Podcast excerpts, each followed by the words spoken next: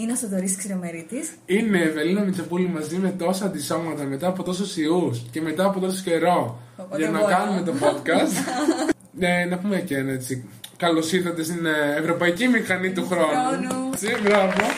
ε, να ξεκινήσουμε λίγο με τους εαυτούς μας. Να κάνουμε λοιπόν. μια, όχι μεταξύ μας, με το κοινό μας. Φυσικά, φυσικά. Λοιπόν, καλησπέρα σε όλους από μένα. Ονομάζομαι Ευελίνα Μητσοπούλου και φοιτώ στα εκπαιδευτήρια Μίνι Ράπτου ως μαθήτρια της Βιταλικίου. Ε, Παρ' όλα αυτά όμως θα ήθελα να σας εισάγω περισσότερο στον προσωπικό μου χαρακτήρα και ποιος ήταν ο λόγος που με έκανε να συμμετέχω σε αυτό το διαγωνισμό. Αυτή λοιπόν η απόφαση προέκυψε ύστερα από ένα project που κάναμε εγώ και ο Θοδωρής για τη δημοκρατία σε σχολική εκδήλωση και παρατηρήσαμε ότι συνεργαζόμαστε πάρα πολύ καλά. Και αυτό ήταν η αφορμή που μας οδήγησε στο διαγωνισμό. Πέρα όμως από αυτή την αφορμή, η αιτία είναι ότι μέσα από αυτό το διαγωνισμό μου δίνεται η ευκαιρία να παροτρύνω τους νέους να προβληματιστούν και να κινητοποιηθούν γενικότερα για την επίλυση διάφορων προβλημάτων, ώστε να ενεργοποιηθεί το νόημα της Ευρωπαϊκής Ένωσης και όλοι οι νέοι να δράσουμε μαζί για να δημιουργήσουμε ένα καλύτερο μέλλον για τις επόμενες γενιές. Έτσι λοιπόν, εγώ και το Δωρή σήμερα θα σας εισάγουμε στο πρόβλημα της οικολογίας. Mm. Παρ' όλα αυτά, πες μας κάτι και για σένα. Θα σας προσγειώσω τη φωνή, την, έτσι, την ε, ωραία που ακούγεται. Νομίζω ότι υπερβάλλει. Θα πάμε τώρα σε κλασική ελληνική φωνή. Έλα, έλα. Ε, πάμε, πάμε, Γεια σε όλους και από μένα. Νιώθω αρκετά χαρούμενος. Νομίζω φαίνεται και τη φωνή ότι ξεκινάμε ένα κοινοτό μου, θα έλεγα, project για την Ελλάδα τουλάχιστον, γιατί θα συνδυάσουμε οικολογία αλλά και νέους. Πραγματικά οι περισσότεροι από εσάς νομίζουν ότι έγινε κάτι εξωπραγματικό, αλλά δεν είναι έτσι. Mm. Δεν γράφονται όλες οι ιστορίες σε ωραία βιβλία. Όλα άρχισαν όταν γράφουμε διαγώνισμα στην ιστορία αυτή την ωραία Δευτέρα, 8 η ώρα το πρωί. Πάνω στον Καραλαμάγνο. Οπότε, λίγο το searching, λίγο τα social media που το δοκιμάζουμε και τα χειριζόμαστε όλοι με τόση ευκολία, χωρίς δισταγμό, αποφασίσαμε δίχως έτσι, χωρίς κάποια αμφιβολία, ε, να συμμετέχουμε και σε έναν ακόμη διαγωνισμό, γιατί όχι. Αλλά αυτή τη φορά να βάλουμε στόχο άμεσο την κοινωνική συνεισφορά του νέου. Για όσους δεν γνωρίζουν, ο διαγωνισμός λέγονται Ευρωπαϊκά βραβεία Καρλομάγνου. Έτσι, έτσι, ναι. Ε, σε αυτό να συμμετάσχουμε. Ε, μάλλον. Για να υπάρχει όμως και σωστή αλληλεπίδραση και από εσάς. Έτσι. Μπορείτε να μας βρείτε στο Instagram, το οποίο είναι. You Time Machine. Ναι. Για να ενημερώνεστε γενικότερα για την περαιτέρω δράση μας. Αλλά και σε πολλά άλλα ωραία quiz και συνεντεύξεις, αλλά και άρθρα που έρχονται στο μέλλον με πολλά ενδιαφέροντα άτομα που μοιράζονται τη δική τους εμπειρία επί του θέματος. Ωραία. Και νομίζω ότι τώρα είμαστε έτοιμοι για να βάλουμε μπρος στην Ευρωπαϊκή Μηχανή του Χρόνου.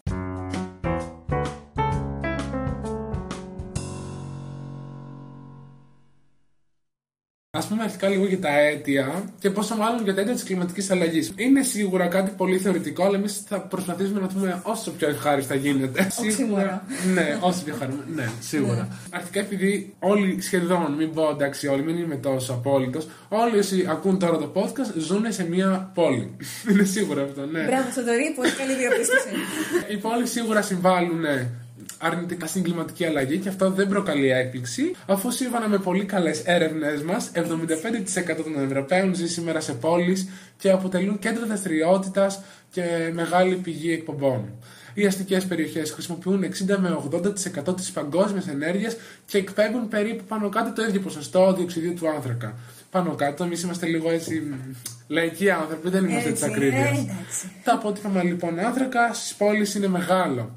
Και συνοψίζουμε λοιπόν οι αστικές περιοχές είναι ιδιαίτερα ευάλωτες στι αναπόφευκτε και αυξανόμενες δυσμενείς επιπτώσεις κλιματικές αλλαγές, όπως πλημμύρες, κύματα καύσωνα που τα ακούτε συνήθως εδώ στην Ελλάδα, διάβρωση των ακτών, δασικές πυρκαγιές, όχι μόνο εδώ, αλλά και σε πολλές άλλες χώρες. Και πάρα πολλά άλλα που δεν τα επισημαίνουμε αυτή τη στιγμή. Ναι, ναι. Λοιπόν, θα το θέσουμε λίγο αντιφατικά. Αρχικά, παρατηρείτε ότι σε χώρες όπου δεν υπάρχει βιώσιμο περιβάλλον, δηλαδή παρατηρείται έντονα το φαινόμενο της κλιματικής αλλαγής, υπάρχουν και σοβαρές επιπτώσεις στην ψυχολογική υγεία των ανθρώπων. Αυτό δυστυχώς είναι ένα πολύ μεγάλο πρόβλημα, με πολύ μεγάλο αντίκτυπο όπως καταλαβαίνουμε. Με μία έρευνα που έχει γίνει, έδειξε ότι το Essen στη Γερμανία έλαβε το βραβείο το 2017, ενώ το Νάιμεχεν αυτό. Τέλο, μια πόλη στην Ολλανδία. Το Νάιμεχεν στην Ολλανδία έχει τον τίτλο του δι- το 2018. Ε, ως η πιο Αυτές ως οικολογική πόλη. ακριβώς που έχουν το πιο βιώσιμο περιβάλλον. Και κατανοούμε ότι γι' αυτό δεν μπορούμε να μιλούμε απόλυτα ότι παρατηρείται ο- το φαινόμενο της κλιματικής αλλαγής σε όλες τις χώρες. Βλέπουμε ότι υπάρχει όντως μια πολύ μεγάλη κινητοποίηση και σε άλλες χώρες που έχουν βραβευτεί κιόλας πολύ σημαντικά σε σχέση με τη δική μας που δυστυχώς έχουμε πάρει την κατρακύλα και δεν παρατηρείται τόσο μεγάλη κινητοποίηση. Θλιβερό αλλά πραγματικό. Ναι. Τώρα που είναι και Χριστούγεννα και εποχές και πάνε όλοι οι άνθρωποι και ψωνίζουν όσο μπορούν. Αυτό είναι παιδί μου, τι γίνεται. Παρά την Να σου πω οικονομική κάτι, κρίση, Φέρνει χαρά. προσαρμοζόμαστε, φέρνει σίγουρα χαρά. Έτσι Ναι. μπαίνουν γιορτινά στο ψυγείο, ε, λαμπάκια, δέντρα κτλ. Ωστόσο, πρέπει σίγουρα να υπογραμμίσουμε το γεγονός ότι εσύ που μας ακούς τώρα εδώ, βασικά εσείς, ελπίζω να είμαστε πολλοί, φανταστείτε να επιστρέφετε τώρα από το σούπερ μάρκετ και να πετάτε το 1 τρίτο από τα ψώνια σας κατευθείαν στα σκουπίδια. Μεγάλο ποσοστό. Και ακριβώς αυτό δεν είναι φα- κάτι φανταστικό που δημιουργήσαμε εμείς, αλλά αυτή είναι η ρεαλιστική πραγματικότητα που συμβαίνει στην Ευρωπαϊκή Ένωση σε όλα τα κράτη κατά μέσο όρο. Οπότε δυστυχώς ο καταναλωτισμός οδηγεί σε ένα φαινόμενο που μας οδηγεί στο να πούμε το ωραίο τι κρίμα. Τι κρίμα, πραγματικά. ναι. Μ, Πού να συνεχίσουμε, τι άλλο να πούμε.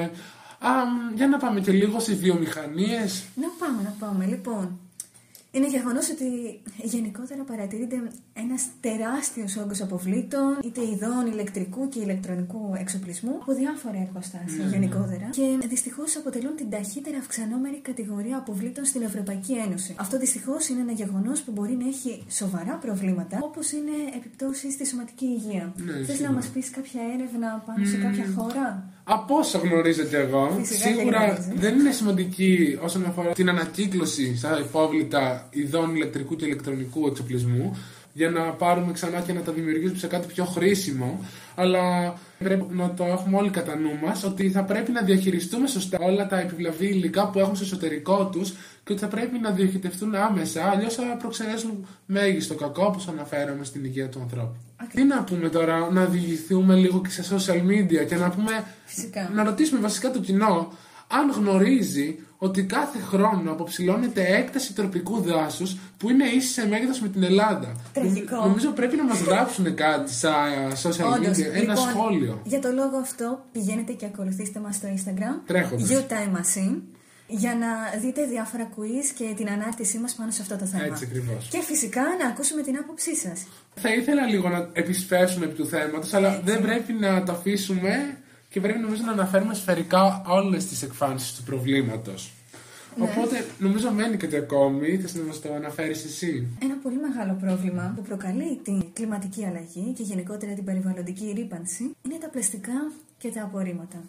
Ποιος δεν γνωρίζει για τα προβλήματα που δημιουργούν τα πλαστικά γενικότερα και Ναι, τα ναι. απόβλητα που έχουν σχέση με αυτό. Αρχικά, ας πούμε κάποιες πληροφορίες πάνω σε αυτά. Πώς κατασκευάζονται τα πλαστικά; Τα πλαστικά κατασκευάζονται από ορυκτά καύσιμα, απελευθερώνοντας εκπομπές μέσω της παραγωγής τους. Είναι λοιπόν γεγονός ότι παγκοσμίως περίπου το 40% των πλαστικών χρησιμοποιούνται ως συσκευασία. Κάτι γνωστό φυσικό σε όλους μας, δεν νομίζω.